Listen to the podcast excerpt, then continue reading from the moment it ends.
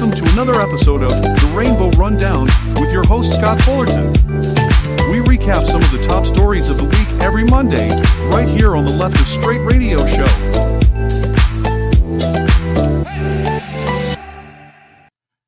Alrighty, everyone. Welcome to another edition of the Rainbow Rundown.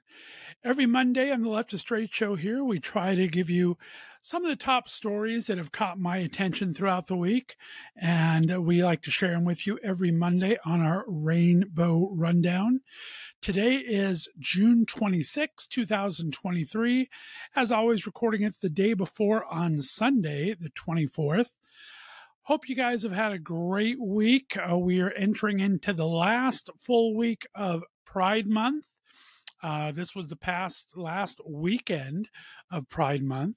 Of course, Pride festivals are all sorts of different times throughout the year, uh, but uh, Pride Month is always celebrated in June to commemorate the Stonewall Uprising at the Stonewall Inn in New York City. So uh, we're culminating today, right now, as I speak. New York is having their Pride Parade. They've had a Pride weekend. LA kicked it off back, I think, the weekend of June 3rd. So hope you guys had a fantastic Pride month. It's been a difficult year for us, which we'll talk about a little more here in the rundown, and we've talked about over the last few weeks. But let's jump right into the news, shall we?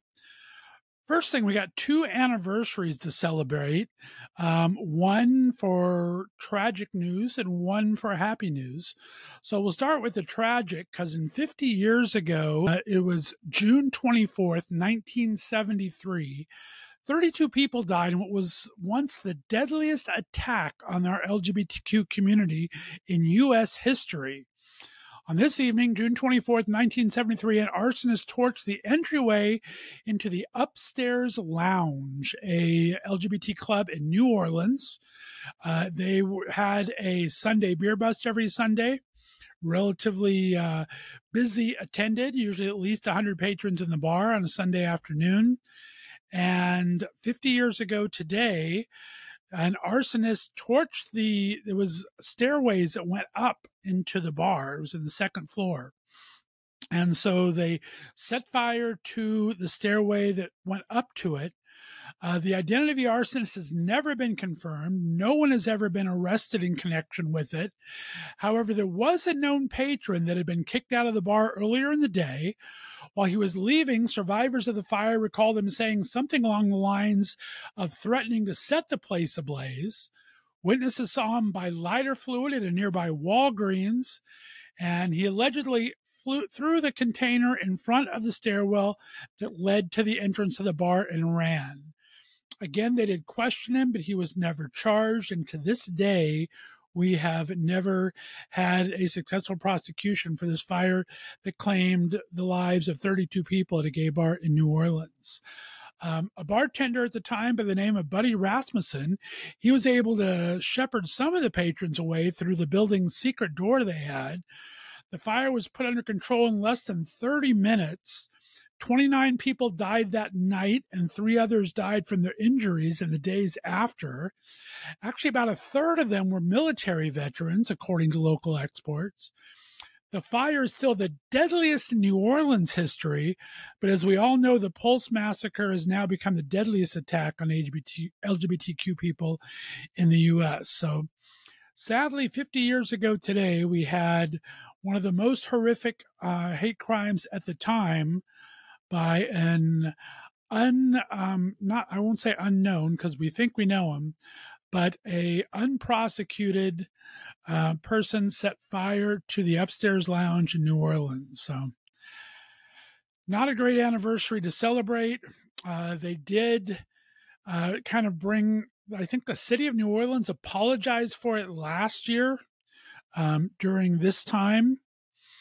And as I said, a lot of these people are veterans. So I think one of the veterans wasn't even um, found out until 2015. And they're still trying to exhume that body to get them buried with the family plot. So sad day in our history on June 24th, 1973, but it's something we need to look back on.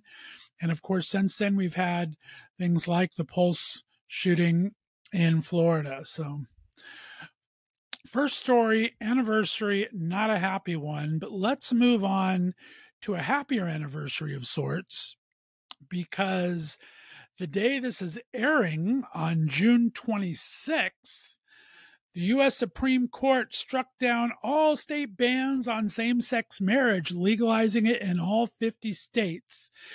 It required states to honor out of state marriage license as well in the case of Obergefell versus Hodges.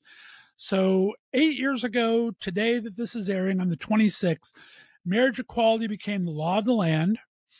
And uh, I'm going to talk about it. I'm pretty excited. I had one of the plaintiffs from there that's going to be on my show next week. I'll talk about in a second.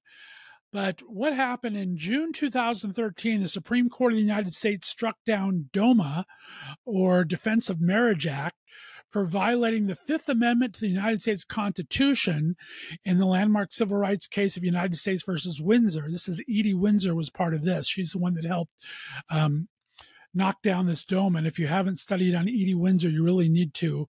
Her and her um, girlfriend or wife story is an incredible story. But uh, that uh, ruling led to the federal recognition of same sex marriages with federal benefits for married couples connected to either the state of residence in the state of which the marriage was solemnized. But then in June, in 2015, on June 26th, the Supreme Court ruled in Obergefell versus Hodges that the fundamental right of same sex couples to marry on the same terms and conditions as opposite sex couples, with all the accompanying rights and responsibilities, is guaranteed by both the Due Process Clause and the Equal Protection Clause of the 14th Amendment of the United States Constitution. So on December 13th, 2022, uh, DOMA or Defense of Marriage Act was repealed and replaced by the Respect for Marriage Act. So that was just uh, six months ago. We took care of the totally disbanded Defense of Marriage Act and replaced it with the Respect for Marriage Act. And that now recognizes and protects same sex interracial marriages under federal law and interstate relations. The reason we had to do this is we talked about all these states doing laws trying to repeal same sex marriage. This federally protects those uh, under the law. So, very important day in history here.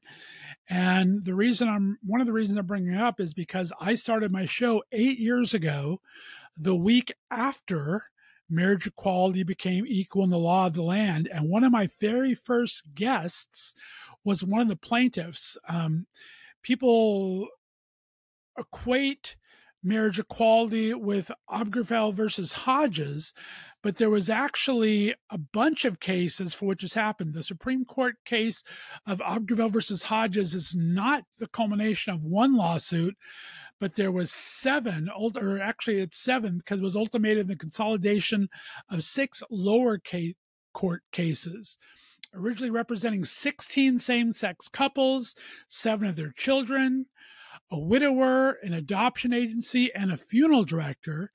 Those cases came from Michigan, Ohio, Kentucky, and Tennessee. All six federal court rulings found for the same sex couples and other claimants.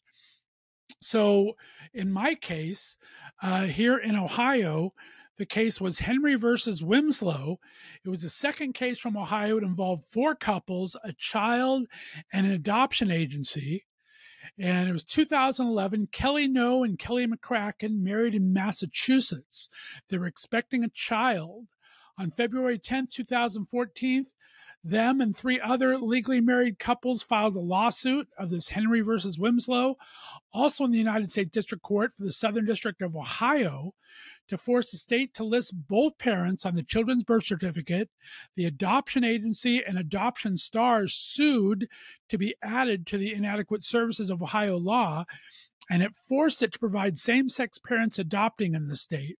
So Kelly McCracken, one of those defendants, was my very first guest on the Left of Straight show eight years ago, July 2nd, 2015.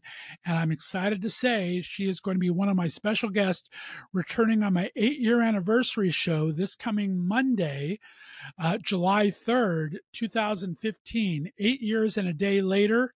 So we will not have a rainbow rundown that day. Instead, we are going to do our eight year anniversary show with one of my original guests and one of the original plaintiffs in the marriage equality cases, Kelly McCracken. I'm very excited about that. So there we go. Two days in history that we need to mention. Let's move on to the rest of the news, shall we? All right, I found this very disturbing. There was a new Gallup poll that came out and we've been talking about rights being taken away and all these LGBTQ rights bills across the country trying to take away drag queen story hour, trying to take away trans rights. And the Republicans have been hammering on this. Ron DeSantis has been hammering on it in Florida for quote unquote woke values. And unfortunately, it seems to be working in some respects a new Gallup poll has come out with views on same sex relationships, and it shows that they are currently declining. Uh, in 2023, 41% of Republicans say morally acceptable for same sex relationships. Only 41% of Republicans are saying that same sex relationships are morally acceptable versus 56% of Republicans in 2022. So that is a huge 15 point difference in one year. It's the lowest since the Republicans have been polled in 2014. And equally disturbing, 79% of Democrats say same sex relationships are morally acceptable, but it was 85% last year in 2022. So a six point drop in Democrats saying that same sex relationships are morally acceptable. 73% of independents say it's morally acceptable, which is actually a very small uptick from 2022. But overall, if you combine all the demographics, uh, 64% this year believe that same sex relationships are morally acceptable compared to 71% just a year ago today, which happened to be a record high. So uh, we've dropped six points in a year. So the messaging that Republicans are getting out is working, and we have to find a way to combat this in the next couple years. I mean, it's still the highest it's ever been at 64%. When they started doing polling back in early 2000, it was only 38% in 2002 thought same sex relationships were morally acceptable. 10 years later in 2012, 54% thought it was acceptable. So now, 10 years later, 10 plus one year later, it's up to 64% but it's still down from our peak. So it's something we have to pay attention to. The messaging is working, and I'm not at all happy with the way this is going. So we have to be vigilant of it. I mean, it's very important. Republicans are very good about drilling down a message. They have one person say it and repeat it over and over and over again.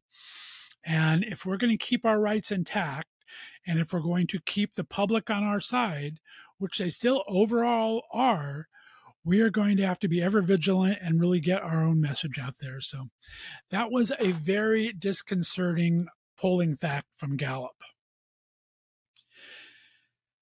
Next story I want to talk about, uh, which kind of goes in tune with this, but is on a little happier note.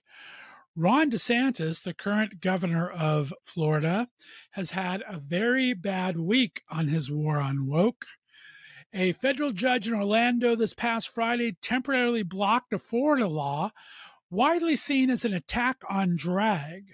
It's the second major loss in court for Ron DeSantis this week, coming days after another judge struck down the state's ban on Medicaid coverage of gender affirming care.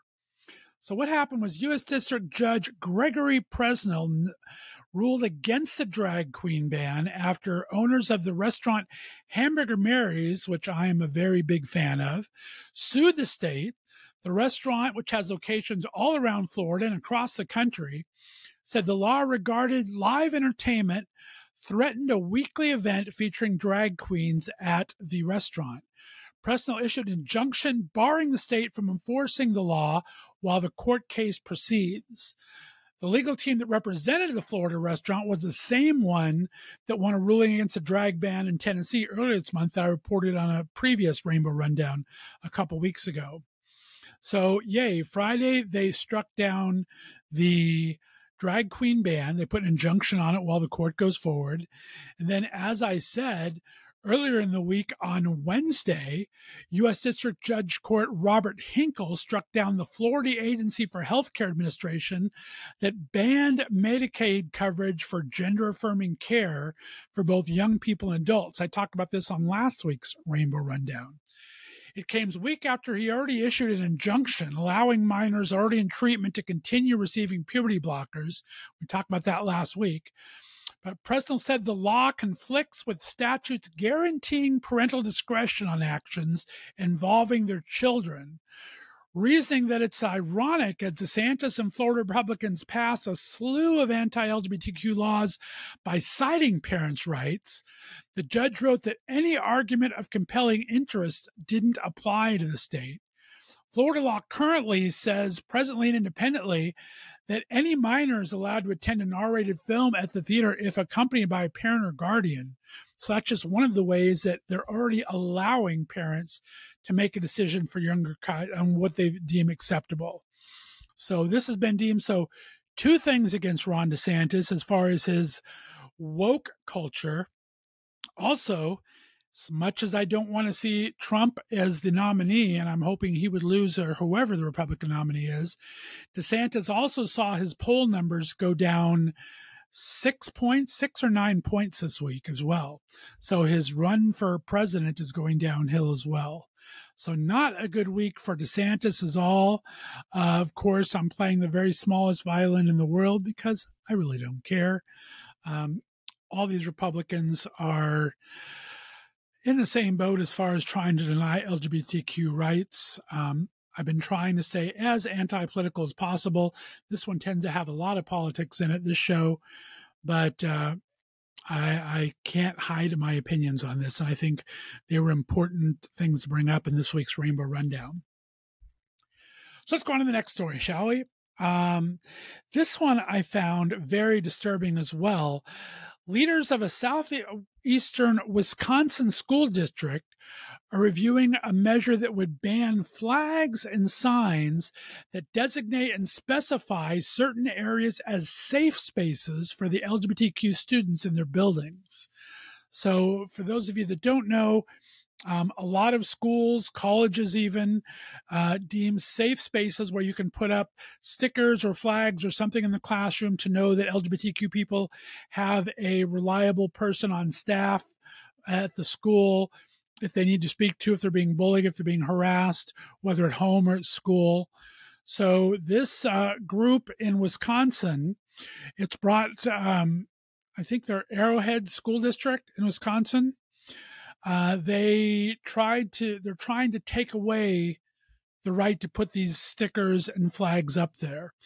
Um, an early draft of the policy also banned Black Lives Matter signs, anti racist signage, rainbows, and all flags other than state and national flags or specifics uh, to a foreign language being taught, and uh, signage of any type promoting sexual orientation or gender preference uh, would be um, against the rules if this was passed. So very sad state of affairs that you cannot promote safe spaces in schools. And there was a petition brought on by both freshman Chase Eastman and sophomore Kat Cummings that has over 320 signatures as of last week to stop the policy so they can continue to have these stickers and flags up. Um, the board president, Kim Siebert, offered a compromise solution with stickers that make all the students feel welcome and self, uh, welcome and safe. But they want to use the school logo and add positive mem- messages. But looking over to the Starker, they're more just affirmations. They don't really designate it safe for anybody. It's just a positive affirmation with the school logo. So I wasn't really impressed with that looking it over. Uh, they debated this at the school board meeting with a small group of representatives. They're going to bring this to the entire school board to be voted on July 12th. So I'm going to be interesting to see what happens about and see if they remove any signage or flags um, to stop there being safe spaces designated in schools.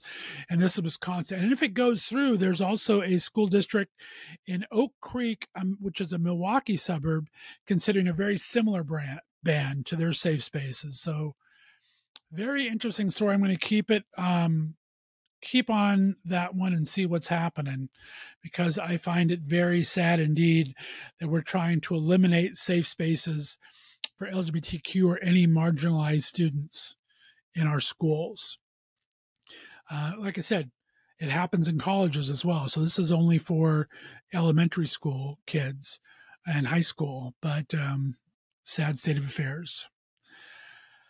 Last story I want to talk about is kind of, I wouldn't call it controversial, but there's two sides of it that I'm not sure exactly where I come on exactly. I'd love to hear your guys' comments and tell me where you're at. But Starbucks, uh, the coffee company, their Workers United, which is their recent union that they, they formed, confirmed this past Friday on the 23rd that more than 150 stores and 3,500 workers are going to be going on strike over the course of the next week. And they're saying it's due to the company's treatment of queer and trans workers. It clarified on Twitter that the Strike with Pride action is on unfair labor practices. It's talking about refusal to bargain over changes in pride decorations and policies, as well as addition to a union busting campaign, and also that they are fighting for consistent hours, health, and safety amid protection from discrimination and other workers' rights. So it's a very interesting story because Starbucks has been pretty inclusive from what I have read and heard about in quite a few years. They were very aggressive against stopping this union perform- for um, forming, which is not progressive at all. But I understand it from a company standpoint, um, even though I don't agree with it. But uh, as far as benefits and their treatment towards the LGBTQ community, I always thought it's pretty much in line. Um, they did have a little bit of a controversy back in 2022 where supposedly um, they said that they were going to take away trans partners benefits for unionizing.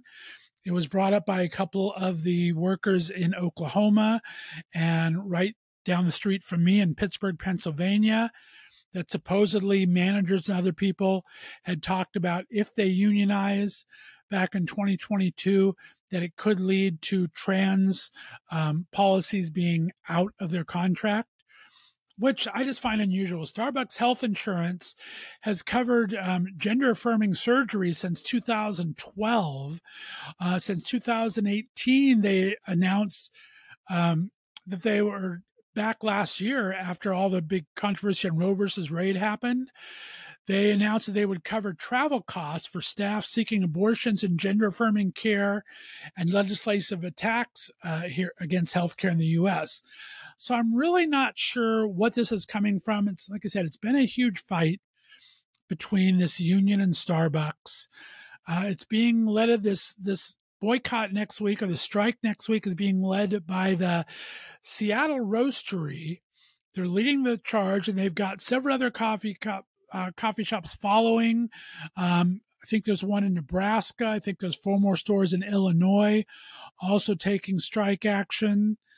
So I'm going to be watching this closely and seeing what's happening. Like I said, I am pro union 100%.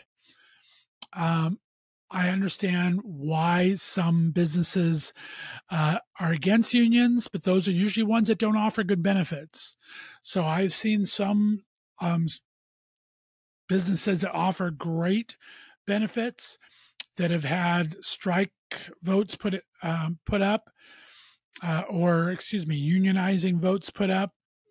So I'm going to be watching this closely. The strike is supposed to happen next week. Like I said, it started out saying it was over Pride merchandise being taken down early, not supporting Pride Month. It went on to say that they're going through consistent hours, healthcare and safety and discrimination, among other things. So, very interesting story that I'll be following up on. Of course, I'm a Dunkin' Donuts man, so I got that going. But uh, it'll be interesting to see what happens with this. So that was the last big story that I'm going to cover on this Rainbow Rundown. So let's go over some of the headlines that I saw this week uh, in entertainment. Uh, first off, Out Magazine, after not uh, doing it for a couple of years, has come back this year with their 2023 most eligible bachelor list, along with the most eligible bachelorette list. Um, as far as bachelors, they have a great and diverse group of people Zane Phillips, Lil Nas X, Dan Levy, Johnny Sibilly, Rafael Silva, Bowen Yang, Ian McKellen. Uh, there was a couple of trans men included. Um, there was it was it was a good diverse list of most eligible bachelors. There was also one for our lady friends out there, so you can look that up on Out Magazine. Uh, I did see, I was sent last week the trailer for Ethan Coen's new lesbian comedy called Drive Away Dolls, a new movie that's going to be coming out, I think, in September. If you haven't seen the trailer yet, you might want to look it up on YouTube. Uh, I think it's going to be a pretty good shot. I got to see some publicity stills from it sent to me by one of my publicity friends. It kind of opened wide um, the publicity for it starting this past weekend want to give a big shout out to a friend of the show, Jay Rodriguez from Queer Eye of the Straight Guy, the original OG. He turned 40 years old this week and had some great posts on his social media. So, congratulations and happy birthday to Jay Rodriguez. We had a fantastic interview with him last year, two years ago. It was also announced this week that Tim Federle, his high school musical, the musical that he created for Disney Channel, announced that they're going to be doing a final season this year of course, it's uh, one of the stars of Joshua Bassett, who came out famously a while back. Uh, Tim Federle, I've been a huge fan of from his book Better Nate Than Never. He also did some great books on cocktails that I loved. So Tim announced that High School Musical, the musical, will be ending after five seasons coming up. Great LGBT uh, community uh, ally Lizzo donated $50,000 to the Marsha P. Johnson Institute. It's a black and trans nonprofit. If you don't know who Marsha P. Johnson is, learn your history, folks. She was one of the um, pioneers of the Stonewall Uprising. Um, so be sure to look into that and good on Lizzo for that. Um, of course, we talked about a couple weeks ago on the Rainbow Rundown all of the blowback for a gay character on Strange Worlds, an animated picture. Now, one of the newest animated pictures out uh, called Elemental has bigots targeting the actor for playing a non binary role. Um, Avakai Hauser voices a non binary water element Lake Ripple, getting a lot of blowback. So if you can, go to their social media and support them. So that's kind of the news and entertainment. I did see yesterday the movie No Hard Feelings with Andrew Barth Feldman and Jennifer Lawrence. Um, it's a great, Andrew Barth Feldman is a huge ally to the community, uh, and Jennifer Lawrence has been a great ally as well. The film also stars Matthew Broderick and Laura Benanti, two of my Broadway favorites, as uh, plays Andrew's parents in the show. So if you're looking for a good movie that kind of little raunchier, a good throwback to the '90s rom coms that had a little hard edge to them, it's called No Hard Feelings, and you definitely want to go out and see that now. That's it that's all the stories I'm going to go over this week. Like I said, next week we will not be having a rainbow rundown because we'll be doing the special eight year anniversary of the Left of Straight show. So excited to have back my original guests, Ben Patrick Johnson and Kelly McCracken on the show. So look for that. We're going to be giving away eight gift bags to our lucky listeners that tune in. It'll be a two week uh, contest where you can win eight gift bags. I've had some great uh, things where we got uh, DVDs for Marriage of Inconvenience. Our good friend Del Shores has given me a lot of Sordid Lives memorabilia. We have some candles. We have some uh, all sorts of fun things for the grab bag for eight lucky listeners. We'll be promoting a whole bunch of new things coming on the Left of Straight show. And that is one week from the day this airs on July 3rd. So we'll be out of Pride Month, but we have a lot of stuff happening for the Left of Straight show. I'm excited to announce. And that's it. Thanks so much for tuning in for another Rainbow Rundown right here in the Left of Straight show. If you have any news, please go ahead and send it to us through social media, or you can go to the website www.leftofstraightradio.com. Left of Straight is always spelled L E F T O F S T R and the number eight. So www.leftofstraightradio.com. Um, check that out, and you can always uh, get in contact with me. So have a great week, everybody. Pride Month is over, but lots of stuff still happening in our LGBTQ community. Appreciate you listening in. We'll see you next week. If it's Monday, time for Rainbow Rundown. Have a great week. Bye bye.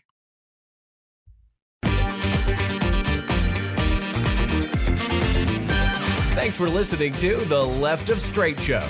Be sure to subscribe on your favorite podcast distributor and please give us a five star rating so more listeners can find us. You can follow us on social media and be sure to check out our website, www.leftofstraightradio.com, for contests and other news and information. See you next week.